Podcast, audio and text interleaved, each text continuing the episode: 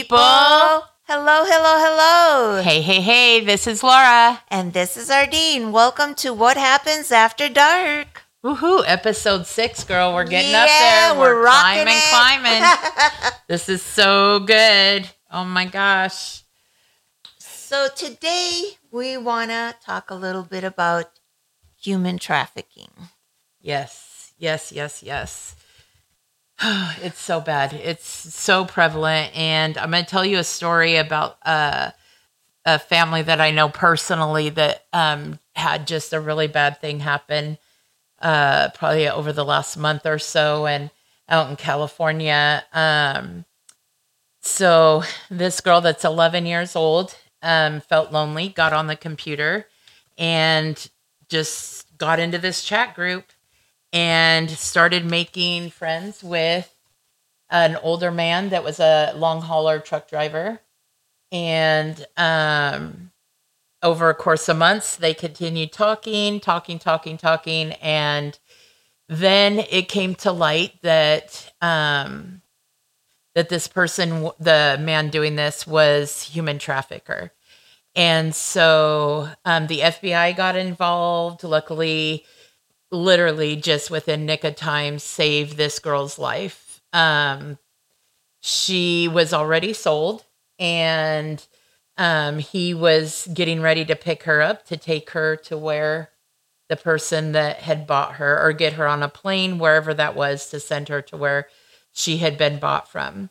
Um, she just was lonely and she sought out company there. And so she was getting on the school computer, she was getting on the home computer and just was not monitored. And so the FBI, they went to her school, scared the living daylights out of her and her classmates so that they could, you know, learn that the scariness that's going on out there. And guys, you just don't realize it. So when I learned about this, I texted my kids right away and I'm like, when you're walking, don't have your headphones in because they will grab anybody. Anybody. Yeah, you it doesn't matter if you're fat, skinny, tall, short, old, young, Young. they want everybody.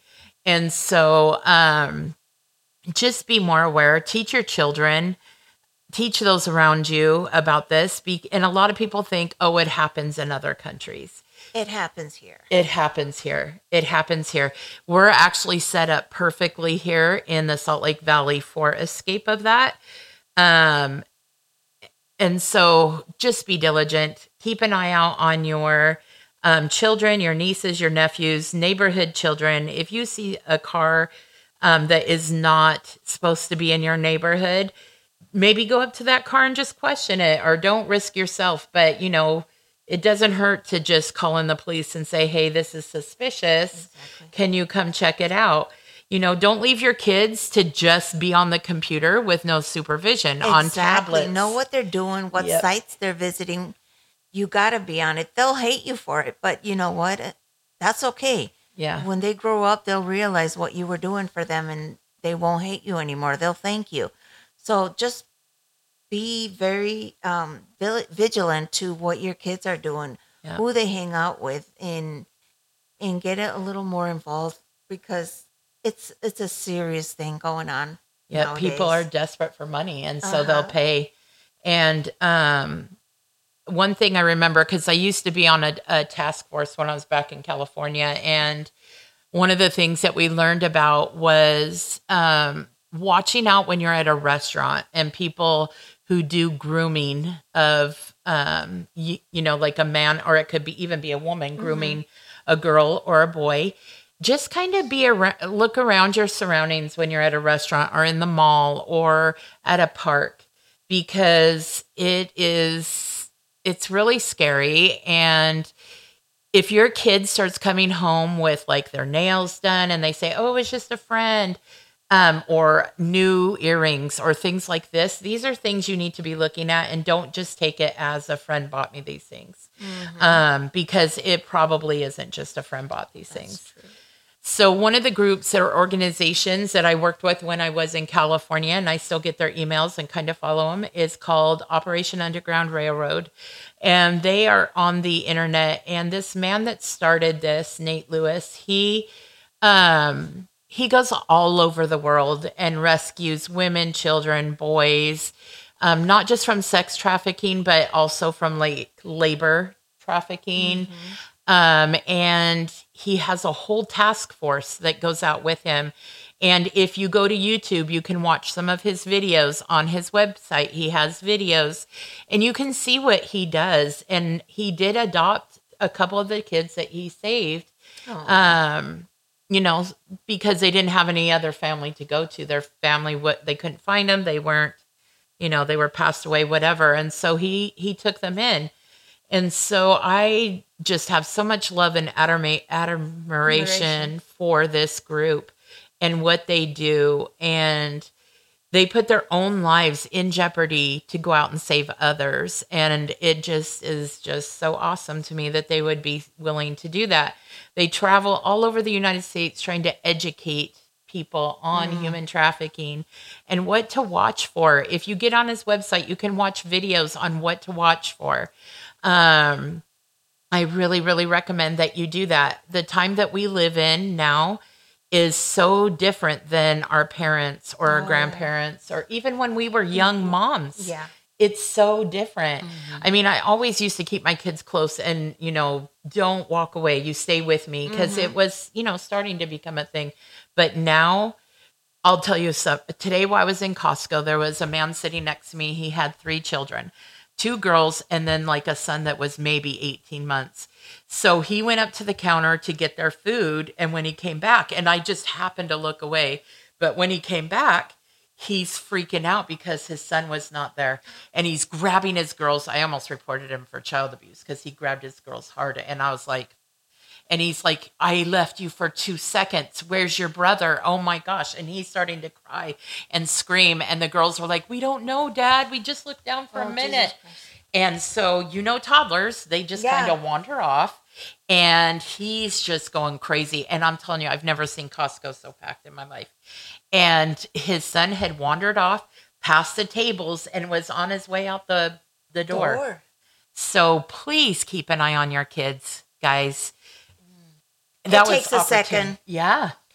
Just look away and he's gone. Yep. They they they're so good about how to do this. Yep. They have signals, signs. Mm, everything, and it's just sometimes not just one person. It's a whole bunch of them that signal, and it's like, okay, Mhm. the second he walks there, I signal you, you grab it, you pass it on to, and it's just gone. Yeah. I got to say, in California, like people are more, when I've observed, they're more. They're more vigilant at watching their children there. Mm-hmm. When I moved to Utah, we're so used to living in this community, this LDS community, mm-hmm. and everybody watches out for everybody else's kids. But they've gotten to a point now where that doesn't matter. They're gone within seconds mm-hmm. and jump on the 15 out here, go up through Parley's Canyon and on the way to Colorado. And then, you know, gone. they're gone. So please, that's my soapbox for today, guys. We're not going to do a true crime story. We're just going to talk about this and and please, please just watch your children, please, and go on the Operation Underground Railroad website. Educate yourself so you can help others. Mm-hmm. Don't think it's not in your backyard because it is in your backyard. Yeah. It's here and it's not going away. It's only going to get worse unless we all start working together and do better. So. Mm-hmm. True. Anyways, so yeah, that's my soapbox. And then I was, what was the funny thing I was gonna say? Remember, we were just, gosh. Oh, Lily, when she made that guy scream like a girl. Oh my gosh. Okay, so I'm gonna tell you one quick funny story, and then we're gonna jump into our mini murder series because I feel like that whole human trafficking was a little heavy. So the funny thing is, is that I took Millie out to go potty, and literally my dog barks at everybody. I feel so bad, but it, she doesn't bark at them because she wants to hurt them because she wants them to pay attention to her, and so it was nighttime around 10 11 something like that and um, our sensor at our door sometimes doesn't work so i opened the door and i left my back against the glass and millie went over to the rocks while the corner of my eye I could see the door behind me opening which is from the staircase and this guy comes out and i'm like trying to grab Millie back and I said hello. Well, he jumped at my hello, but he still didn't see Millie. And Millie got done peeing, saw him, and pulled on the leash, started barking at this guy.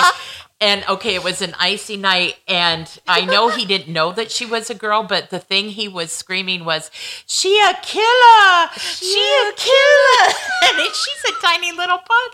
And I was laughing so hard. I laughed all the way up the elevator, all the way into my apartment. I texted everybody I knew. I, know, was just you like, told oh me my it was gosh. hilarious. And he was screaming like a girl, just Oh, like yeah. in the movies, you know, waving his arms in Yes. the air like, oh my God, this dog's going to eat me.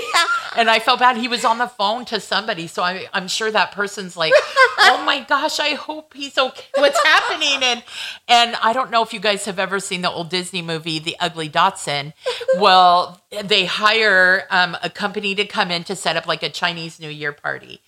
And uh, The Ugly Dachshund is about these doxies, but they have a brother that is a Great Dane.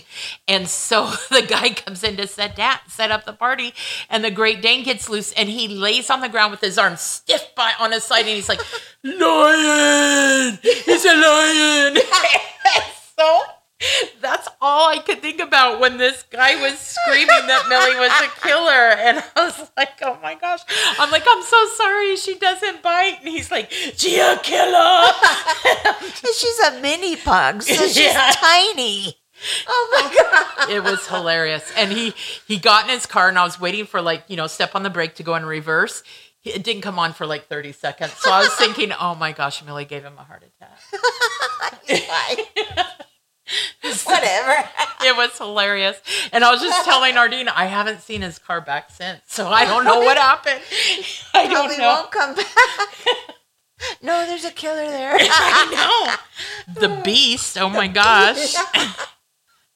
Anyways, oh my word. Exciting times here where I live. If it's not the creepy ghost that gets in our way, it's Yeah. Millie and her antics. Oh, so funny. That was a good one. So today I'm doing a, min- a mini murder series. I've pulled people that are from like, I picture the wild, wild west times, kind of is what I, I look at this. I do want to give a disclaimer. I'm going to be giving this now at the beginning of every one of my episodes. Um, so, what happens after dark does not condone violence or murder. We are here to just present the facts of some really screwed up individuals. So, that's where we are. I just I need to put that out there because Spotify, Spotify, and everybody, you know, they want to make sure that you're following community rules. Um, so the first guy we're going to talk about is Theodore Durant. He was born William Henry Theodore Durant, um, and they didn't have an exact date of birth um, for him, just 1871 um, through January 7th, 1898. So he was known as the Demon of the Belfry. Um, he was hanged for two murders committed at San Francisco's Emmanuel Baptist Church, where he was an assistant superintendent of the Sunday school. Um, he maintained his innocence of the crimes. Um, his sister was actually quite famous, so they are from Canada area, and his sister um, was Maud Allan. Um, she was a well-known Canadian actress and dancer.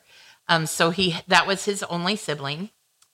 So, a little bit about early life for him. Um, William Henry Theodore Durant was born in Toronto, Ontario, to William Durant, a shoemaker, and his wife Isabella Hutchinson Durant.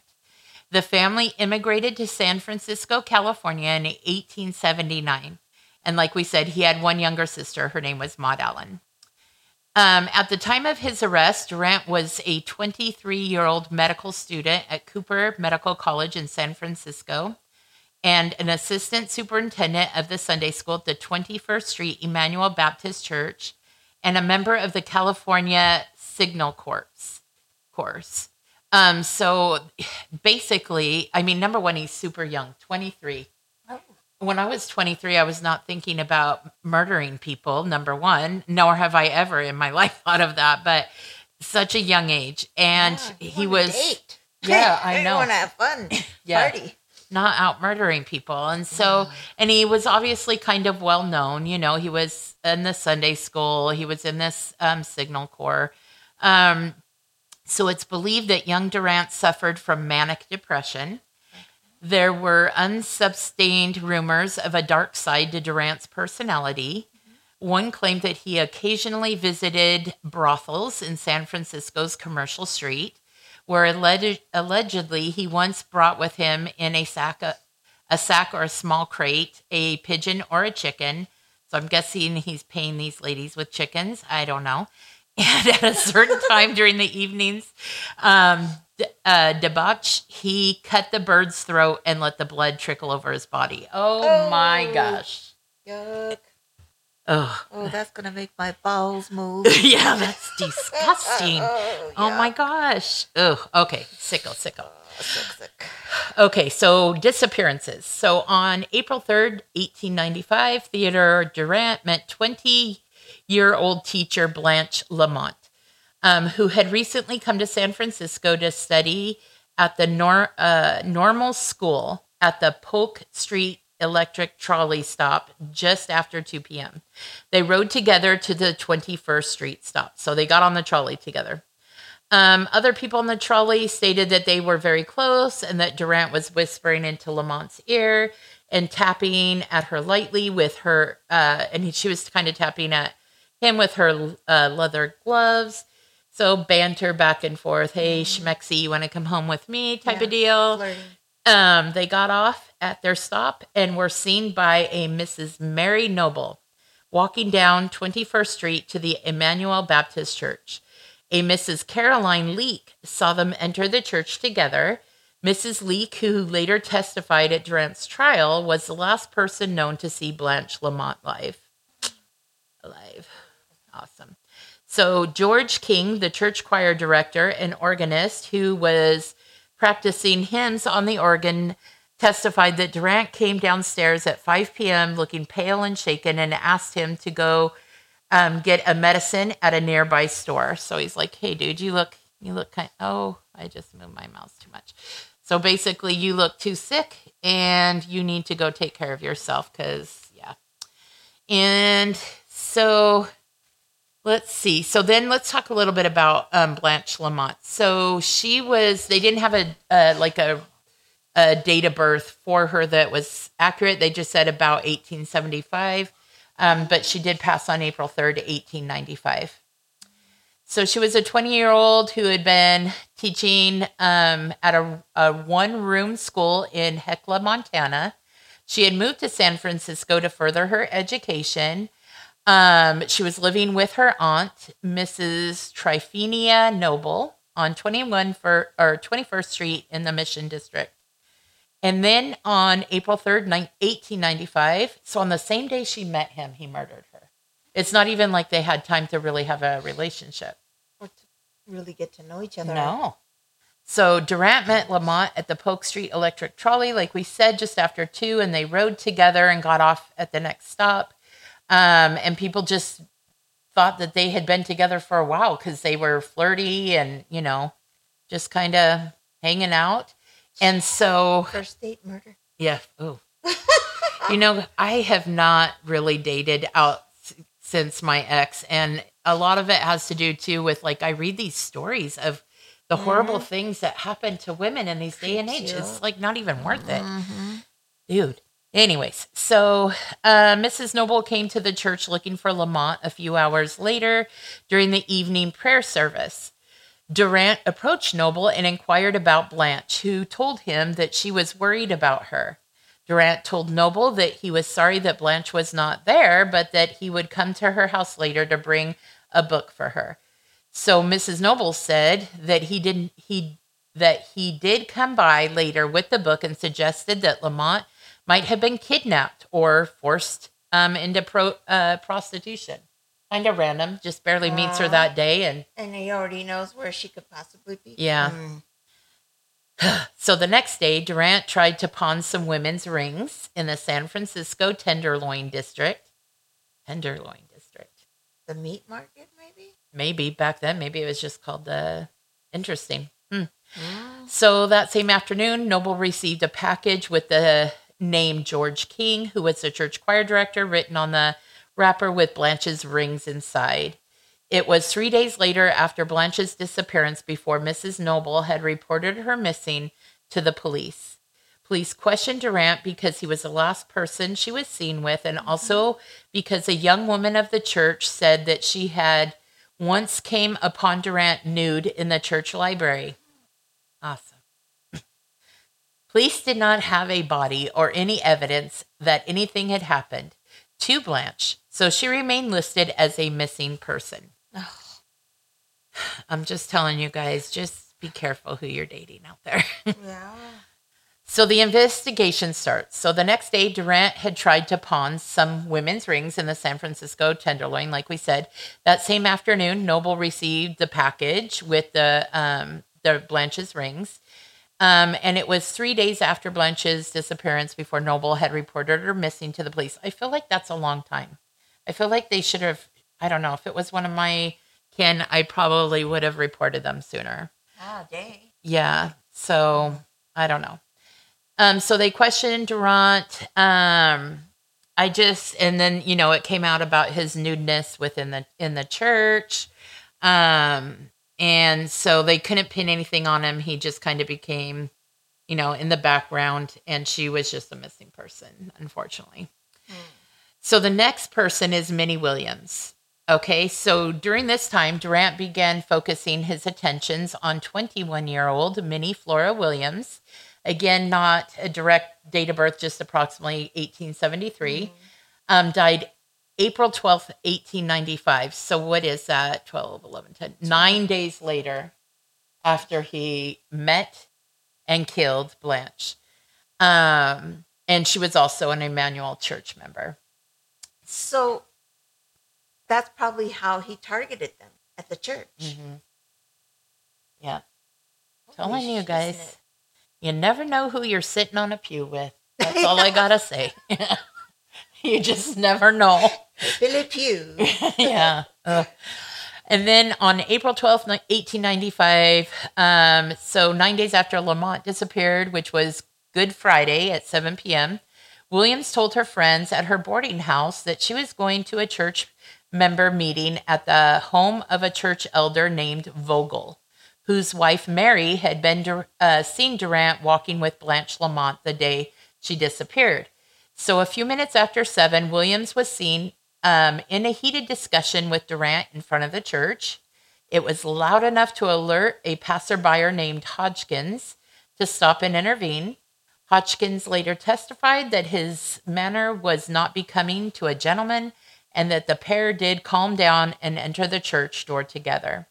At 9 p.m. that evening, Durant arrived at the church elder's house for the scheduled meeting, probably without Minnie, is what I'm thinking. So, so then on Saturday, April 13th, so the next day, um, the women of the church were decorating the church for Easter Sunday. One of the ladies went into a cabinet to get cups, and when she opened the door, she found a mutilated female body inside. So he killed him at the church. Yeah, he killed them at the church. Oh my God. Like I said, you don't know who you're sitting next to at the pew. And they didn't smell because it's been a week since the first one. Yeah, I don't know.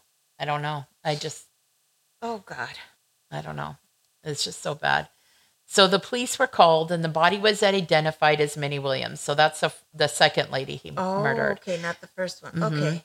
But then the church and grounds were searched for any clues and for Bla- Blanche Lamont, whom police now sus- suspected to be there. Um, nothing was found until a church member remembered that they had not searched the belfry. Police went up to the belfry and found Blanche Lamont. She was badly mutilated and nude with her head wedged between two boards. Police immediately began a search for Theodore Durant, who was the last one seen with both of the murdered women.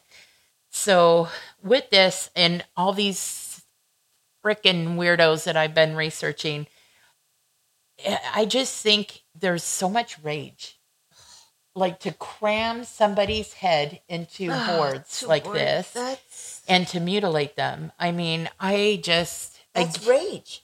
that is all rage. And again, guys, just watch your your people, yourself while you're out there. Um, I know this is from a long time ago, but it happens. So the trial. So Durant had left town to join his Signal Corps unit, where he was apprehended the next day, Easter Sunday. Here you go, Easter Bunny.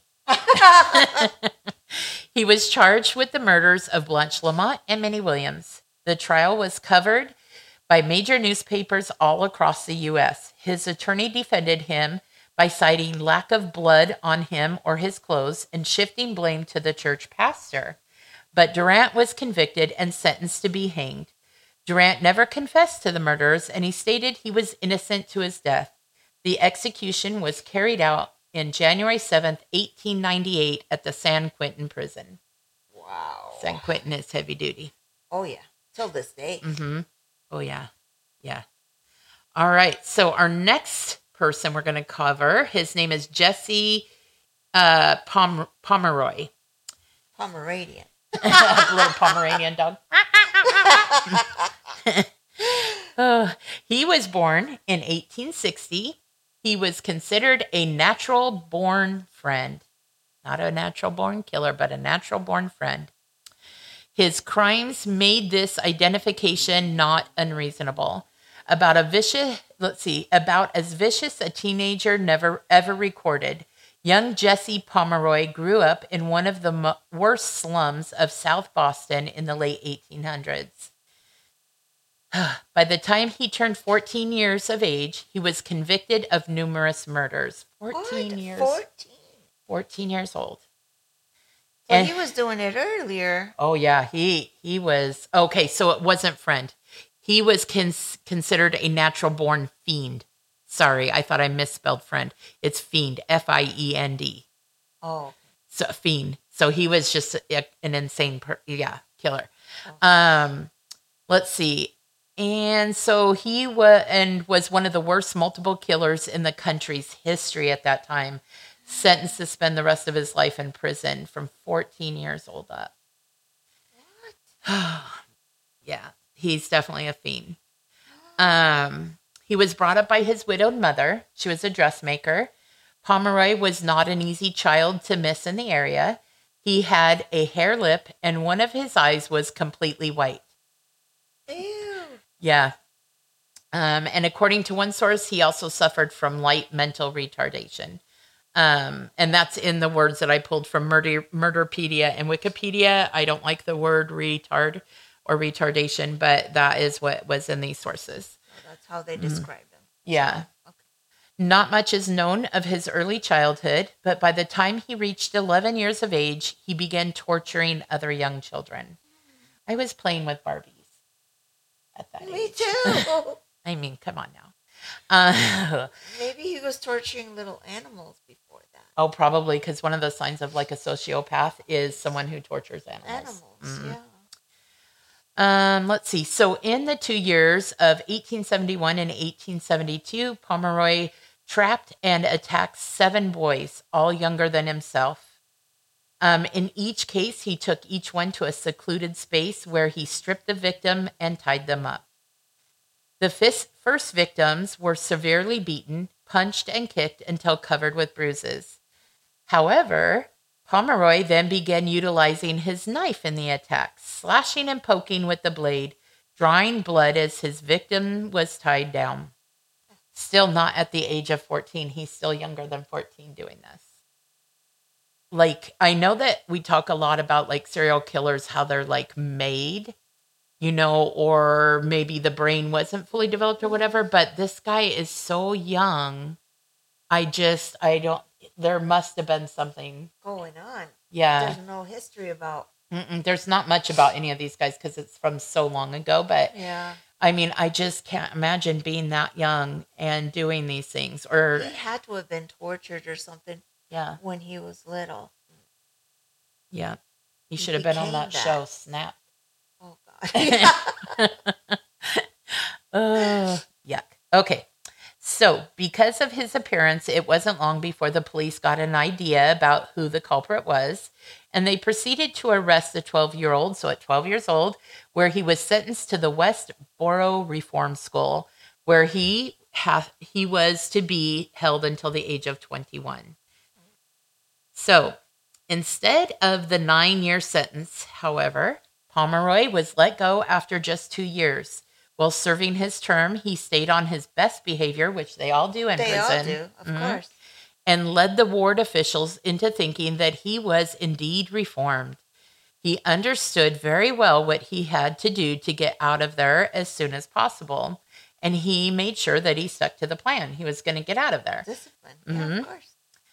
So, this is a great example of how the idea of revolving door imprisonment has been around a lot longer than people believe because this is so long ago. And this is kind of, there's instances I know I've read about even today where they put them in and then it is, it's like a revolving door. They keep coming back Mhm. and coming back. Oh, That's sad. It is sad. It's so sad. Um, so when Jesse was released, he was far from well. As a matter of fact, Pomeroy was now ready to take his crimes to a new level. He was ready for homicide. So I'm wondering who he talked to maybe in that reform school that maybe gave him tips and tricks. I don't know. Or for not being able to do it, they come out worse because they haven't been able to do it Release a so relay. So yeah. they just Snap. go, yeah, they snap and go crazy. hmm In March of 1874, 10 year old Mary Curran disappeared, her body found mutilated and savagely beaten. A month later, four year old, four years old, Horace Mullen was taken by Pomeroy to marshland outside of town, where the child was slashed repeatedly. Police found the body with the head almost decapitated the next day. This kid that's doing this is 14 years old, doing this to children that are below kindergarten age Oh, and have no way to fight back. They have no way to fight back. oh my God. Yeah, I just I can't imagine 14 years old. I mean, I was roller skating. I was just so was I. Just starting to make friends with boys. Yeah, and her I mean, I don't know. It's just it's so sad. And to be the parents of these kids, I can't even I can't imagine. So police began investigating the murder and quickly saw Pomeroy as a potential suspect. When they approached the young boy, he um, they found him carrying a blood-stained knife. They also noted that his shoes were covered in mud and that his footprints matched those of the murder scene. When they asked him if he killed the boy, Jesse replied, almost matter of factly, I suppose I did. Like, what the hell? What are you going to do about it? Kind of attitude. Yeah. Oh my God, how insane. Hmm So when Pomeroy's mother moved out of her house soon after, so she moved, laborers working on the flooring, um, they found the decomposing remains of Mary Curran. Um, buried in the basement's um, earthen floor, Pomeroy easily confessed to that murder as well. So, as if it wasn't enough for the police, Pomeroy then confessed to the murder of 27 other victims. A serial killer at 14. 27. Yeah. That's more than some of the grown serial killers we're going to be covering. Yes. hmm And back in the 1800s, where the means that the serial killers that we're going to cover later had this day and age, I mean, it just is mind boggling to me that that he, the knife that he must have been using, I, it couldn't have been that sharp. So to almost decapitate someone's head, that would take a lot of, Of slashing, course. Uh, Mhm. yes. a lot of rage. And the mom never She never suspected. anything. Yeah. But you think that with that attitude, that would raise a flag. Holy cow. So, um, so Pomeroy easy. Uh, so he did confess to that one, and so then as the officers began to dig around the home where he grew up, they did discover the remains of twelve other bodies. Um, so found guilty of murder, Pomeroy was sentenced to spend the rest of his days in prison, where he languished in solitary confinement until he died in 1932 at the ripe old age of 72. He spent from 14 years old to 72, 72. in prison. Solitary confinement. I don't know how someone survives something like that, like being in solitary Yeah. confinement for that long. Um, so, an interesting sidebar to all of this is that during Pomeroy's trial in 1872, um, Morales tried using the young multiple murder as an example of declining moral standards that they felt were prevalent at the time. They particularly blamed the popular dime novels of the day, with their garish stories of blood and immoral lifestyle, much in the same way that evangelists and preachers try to use music and the media as an excuse for youth rebellion today. Um, let's see. So, ho- however, for the evangelists in the Boston area, their ideas of Pomeroy's vicious crimes were quickly thrown out the window when Pomeroy stated that he never read any of the dime novels. And I mean that I they try to pin stuff like that all the time on media and on Uh-huh. video games and stuff, but I really feel like if you're going to be a person like this, it it doesn't take any, you know, books or anything, like that. To- It's you're just you're sick. You're just You're crazy sick. circumstances or like with Ed Gein, yeah, he did get into like those things. fiction Yeah. And he was reading about it. But again, I feel like number one, his mother groomed him, and noth- number two, Yeah. he had something wrong. So what happened with this kid? We it doesn't say. No, he just, I feel like he just was a born sicko. Sicko. oh, Okay, our next one, they're called the Harp Brothers. Um, Micajah Big Harp, uh, born about 1748, died August 1799. And then Willie uh, Wiley Little Harp, 1750 to about February 8th, 1804. Um, so they they are both murderers, um, highwaymen, and river pirates who operated in Tennessee, Kentucky, Illinois, and Mississippi in the 18th century. Their crimes appear to have been motivated by more more by bloodlust than financial gain, and many historians have called them the America's first true serial killers. really? hmm The Harps are said to have been brothers, although some sources say cousins. Um, born in Orange County, Orange County, North Carolina, to Scottish parents, their father or their uncles were allegedly um, of Tory allegiance, who fought on the British side during the Revolutionary War. Interesting. Um, Big Harp is known to have had two wives, sisters Susan and Betsy Roberts, married sisters. Sisters. Both of them. That makes me want to puke. Yeah. And Little- they were okay with it. Back then, can I mean, times were so different, but yeah, no. Ugh. Let's see. Little Harp married Sally Rice, daughter of a Baptist minister. Um, let's see. So, disputed claims of early lives and involvement in Revolutionary War and Indian Wars. Um, it says in John Musgrave's article of October 23rd, 1998, in the Southern Illinois newspaper, American Weekend, um, through and through research, he cited I. Marshall Smith, 1855 1855 book, Legends of the War of Independence and of the earlier settlements in the West, that the harps were much older than most mainstream historians have acknowledged. Smith stated that he had heard stories from his grandfather, um, older pioneers, and those who had interviewed two of the harp's wives.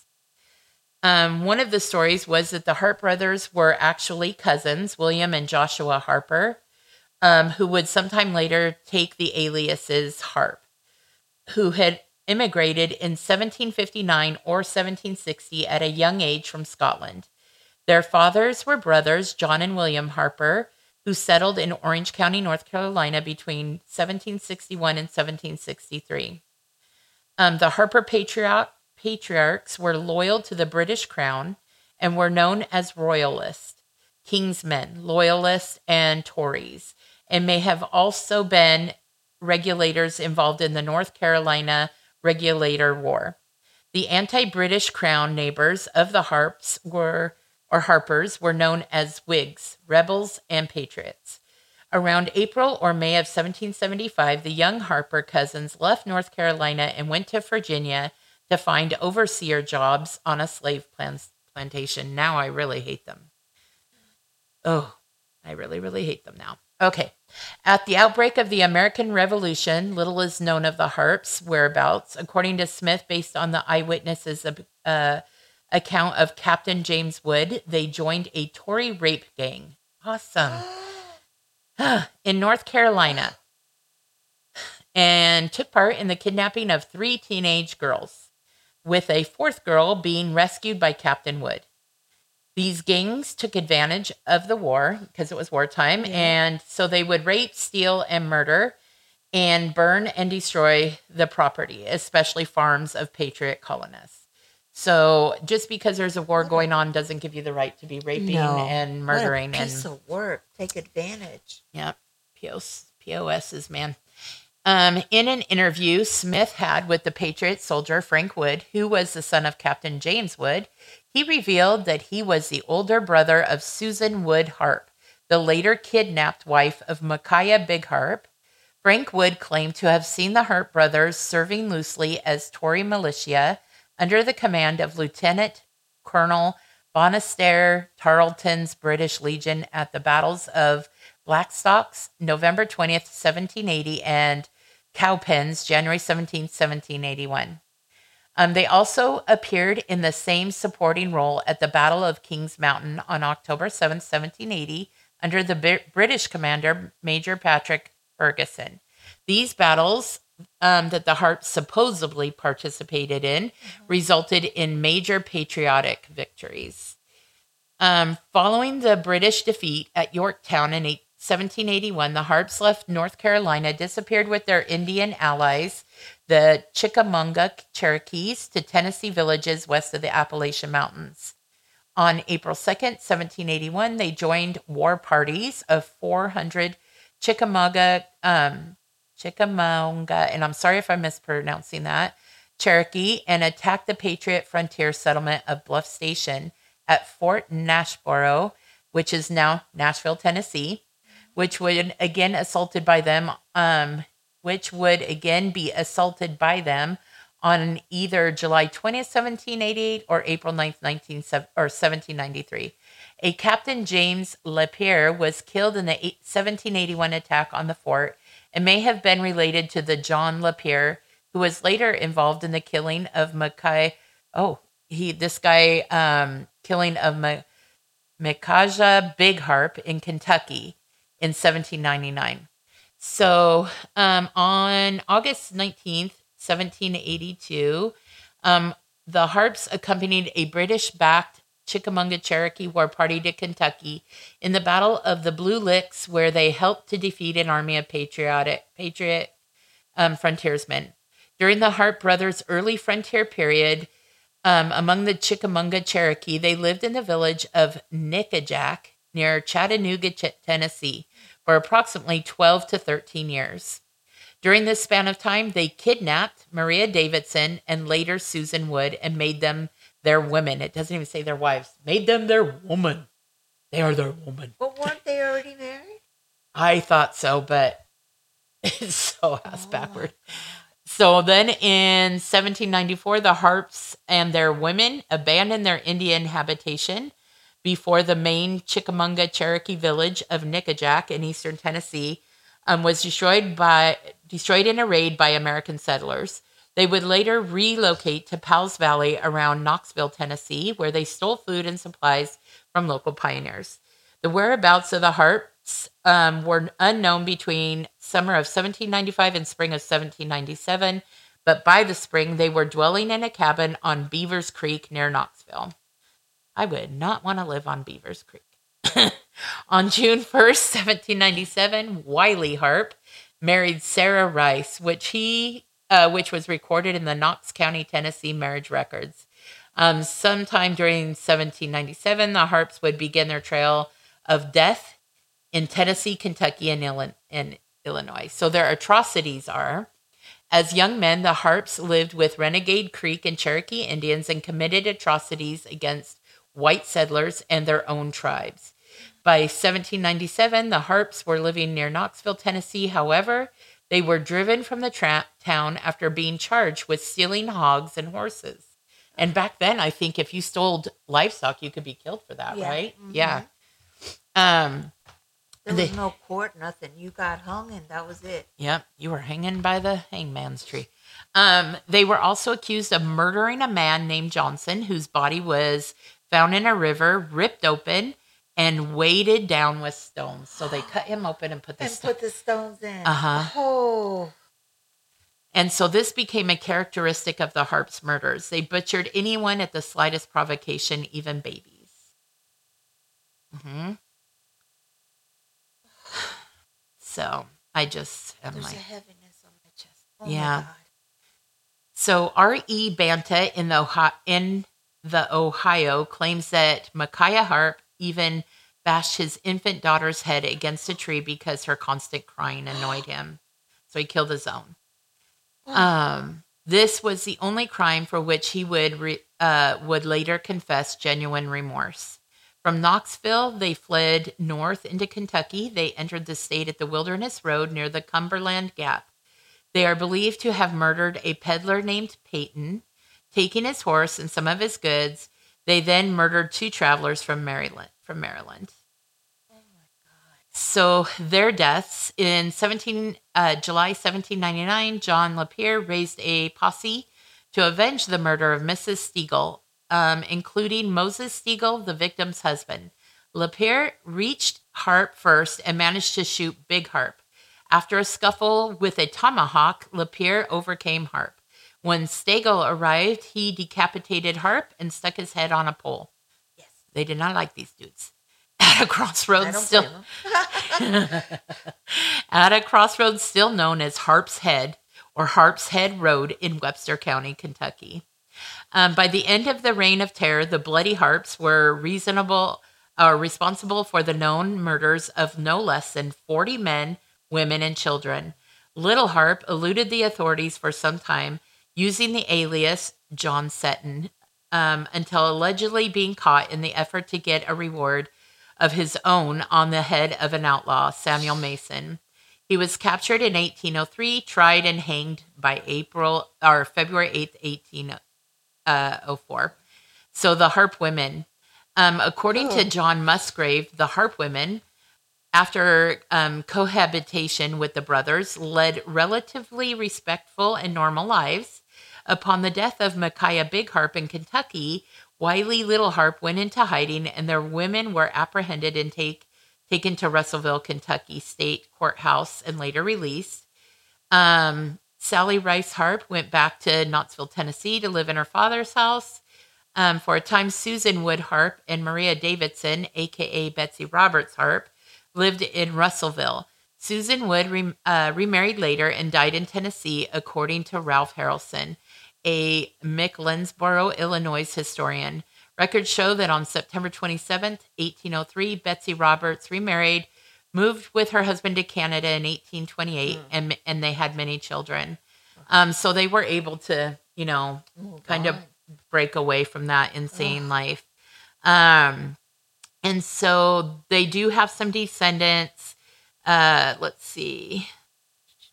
Not too much on that, but there is appearances in literature, stage, television, and film about these dudes.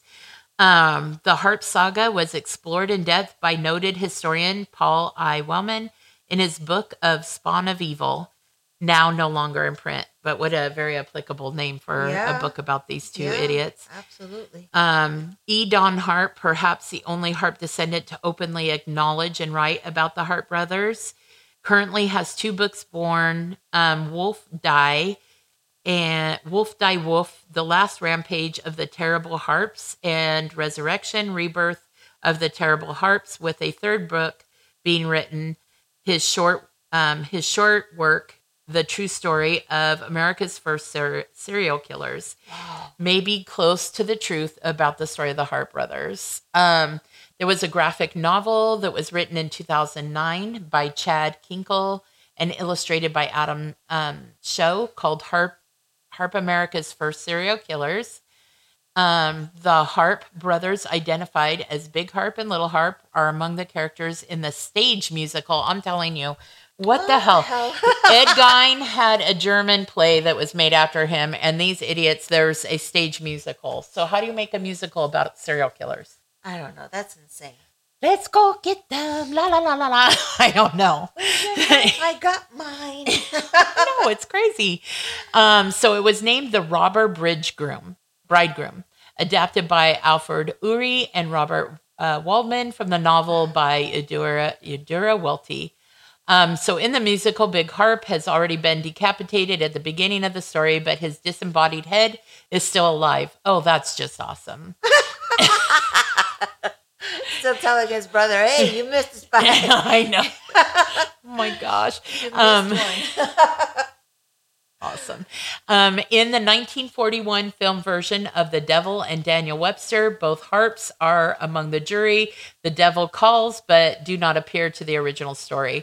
Um, oh my gosh. Big and Little Harp appeared in Disneyland's Davy Crockett Menace. Yeah. What? Yes. Yeah, look, Big and Little Harp appeared in Disneyland's Davy Crockett mini- miniseries. Both harps and their descendants play a key role in the Silver John book, The Voice of the Mountain, by Manly Wild Wellman. Through their real life accounts, were fictionalized and morphed into the s- supernatural abilities. Um, yeah, so Disney. Wow, made a movie for kids yeah, about it. Of course. I don't really like. I love old Disney movies, but I have issues with Disney. Um, so the last murders we're going to cover today, um, it's a family of serial killers, A whole family. like the Von Trapps from the Sound of Music. oh my gosh! Um, so the Kelly family serial killers. Um, the Kelly, Kelly family was a family of serial killers who operated near Kansas town called Oak City between August and December of 1887.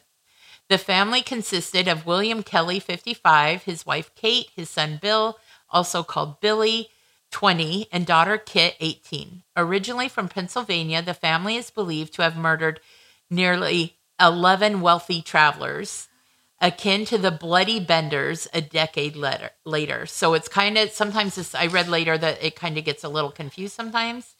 Um, but yeah, so this whole family was just in on it. Um, Oh, so, yeah. Ugh. Vigilantes hunted down and killed the fleeing family in order to make it an example of them. William confessed to all the family's crimes before being hanged from a tree. Um, so they did move to Kansas at one time. According to 55 year old William Kelly's confession, he and his family moved from the Pennsylvania moun- mountains to Kansas in 1869.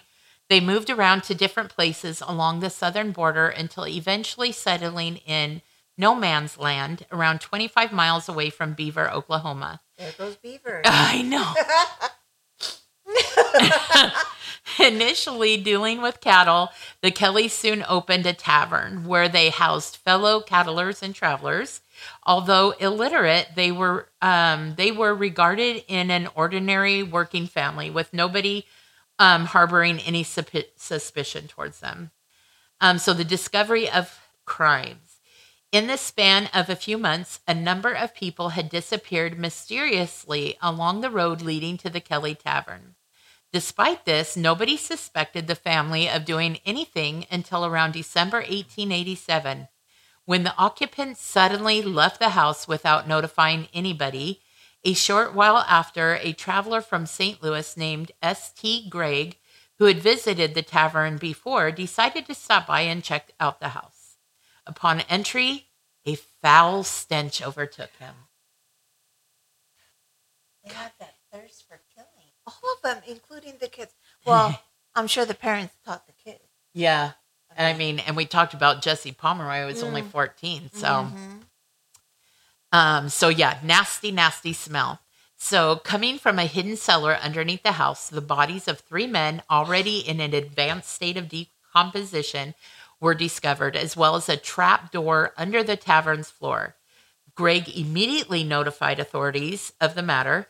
Shortly after, search parties came into the house, one of them led by a cowboy named Texie. You go, Texie. Yeehaw!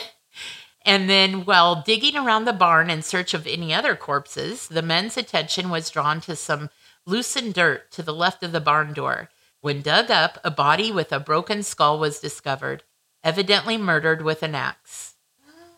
That reminds me, one of the stories I want to do, and I'm so excited to do this for you guys. It's the first one I listened to um, on Morbid podcast, which I love you guys. um, was the Villisca axe murders, and I'm Oh. really excited to do that one. Should- Yeah, that one. I mean, nobody should say they're excited to cover those stories, but I'm really excited to cover it. Um, let's see. Further digging revealed seven other bodies, two of them women. Although the majority of the victims were decomposed beyond recognition, three were identified from their clothing. Jim Coven, a cattleman whose business covered that area in Texas. J.T. Taylor, a missing wealthy drummer salesman from Chicago. And a Texas merchant named Johnson. An old rusty axe with human flesh on its blade, presumed to be the murder weapon, was also located. Um, so the search, capture, and execution. So soon after the, the discoveries, information from Beaver came that all four of the Kelly family had passed through a town a few days ago en route to New Mexico. It was noted that they were driving a span of several horses and appeared to have a lot of money on them. A posse of 20 men was quickly organized, and the family's trail led to Palo Duro Creek, from where it appeared that their route had changed towards Wheeler, Texas. After a while, the posse caught up with them and engaged in a two hour long chase. How fast can you go on freaking horses? Collins, well, I know horses can run Yeah. fast, but two hours. Hours. Eventually, Kate Kelly's horse tripped and Kate fell to the ground, breaking her neck in the process. So she was left behind. An hour and a half later, the vigilantes caught up with Bill and Kit, but William managed to escape. So she didn't even get to be tried for her crimes. She died because she mm. fell off her horse. Oh, okay. That's all right. Yeah.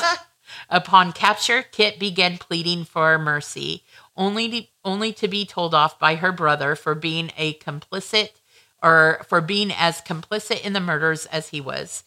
Two ropes were um, procured, and the duo were prepared to be hanged on a nearby tree. So there, I kind of like this style because why do we drag out so much? exactly. Yeah. So moments moments before they were hanged, Kit whispered to Bill if she could tell them everything, only for her brother to curse at the posse and encourage them to find out for themselves. Subsequently, both were left hanging on the tree. The vigilantes then chased after William, whose horse left behind a recognizable trail because it was shod only in the front. They eventually caught up with him, and after firing two shots at the fugitive, he gave up, stopped, and dismounted from his horse. The group quickly surrounded him, and the leader allowed the criminal con- uh, the criminal to confess of all his sins. Yeah. William proceeded to explain their family history, but claimed to have moved towards Texas because of their crimes in the area, denying taking part in the killings. The posse being dissatisfied, he was quickly hanged for a bit before being lowered down and asked to confess. Finally, he did, telling that all of the family members had taken part, where the money was stored, and what they um, they had killed nine men and two women. Um, the elder Kelly was then stripped of all his belongings, including a gold watch belonging to J.T. Taylor, and was left to hang. Um, so something called modus operandi, which I think is the trapdoor. So when a traveler would come by the Kelly's Tavern, they would first assert. Um, so first, the Kellys would say, okay, if they were wealthy or not. If confirmed, either William or Bill, or sometimes Kit, would engage the client in conversation. While Kate prepared the meal, the victim's chair would always be positioned at the trap door. And when a signal was given, the door would spring open with the victim All dying right to his, yep, falling to his death. Um, so the connection to the Benders is, according to news report from contemporary media, an unnamed man from Kansas City who had investigated the notorious Benders family house and the rumors of their deaths numerous times claimed that the Kellys were in fact the Benders. Um, the, man, the man further elaborated that all the stories of the la- latter's capture are made up, supposedly by a group of Confederates who have also helped the Benders dispose of the murdered victims' horses and wagons. He pointed out that the both families, um, modus operandi family unit numbers, and other evidences prove that they are one of the same. So I don't know if they are one of the same. I have also heard Morbid go over the Bender um, family and their crazy murders, but um, so those are my mini murders today, and I just want to tell you guys the when the people say the Wild West was wild, like these That's stories. why. Yeah, there was. I mean, I've never heard of a family being serial killers. no, never. no. I mean, that families do other things together, but I guess the family that kills together stays together. I don't know. They say the family that prays together stays together, but for this family, it was a family that, That kills. So interesting, Oh, interesting. My God. But what a wild ride! And uh, again, we don't, you know, we don't condone this crazy ass behavior.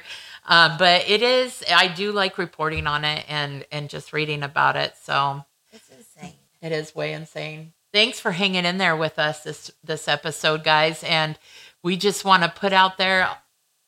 And then, okay, so um, you can find us on Spotify, Apple, Amazon, iHeart, Samsung, Podcast, Inbox, Deezer, Listen Notes, Stitcher, Pandora, Google Podcasts, RSS, and TuneIn.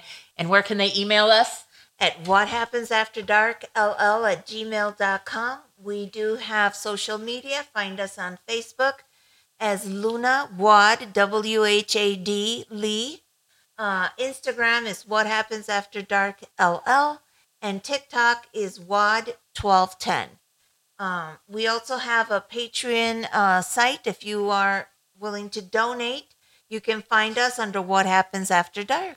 Yep, help us out, guys. Donate to our Patreon so we can upgrade equipment and be able to s- Keep start planning- entertaining. Yep, and start planning for future like live shows and stuff. And So- and I'm going to talk to Ardeen, but on the side, I thought maybe we could maybe do a live on Instagram about Uh-huh. something. That And so that'll be down the road, not too far. I hope that's one of my dreams. So, but anything Yeah. else there, woman? No, just thank you so much for being with us. You guys have all a great night. Yes, and bye.